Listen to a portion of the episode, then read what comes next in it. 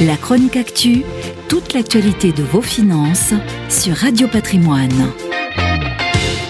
Si demain on se nourrissait d'insectes, seriez-vous tenté par une bonne fricassée de sauterelles ou un bon taboulé de verre? Si cela semble un peu éloigné de notre palais et de notre assiette, les protéines fournies par les insectes pourraient être une véritable alternative pour les animaux d'élevage. Les investisseurs y croient puisqu'ils viennent de boucler un second tour de table d'un montant de plus de 300 millions de dollars avec la start-up française Insect avec un Y. L'enjeu est énorme, Face à l'augmentation de la population mondiale et à un accès à la viande facilité par l'augmentation du niveau de vie, la demande en produits carnés explose.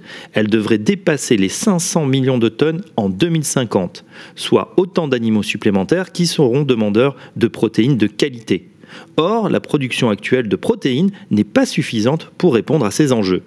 Pour Alexis Angot, cofondateur d'Insect, il y a urgence pour développer des sources alternatives de protéines de grande qualité et à prix compétitif.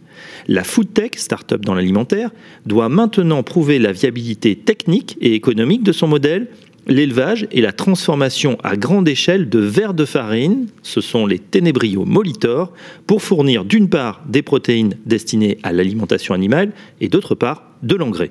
Le projet doit se concrétiser à Poulainville, dans la Somme, près d'Amiens.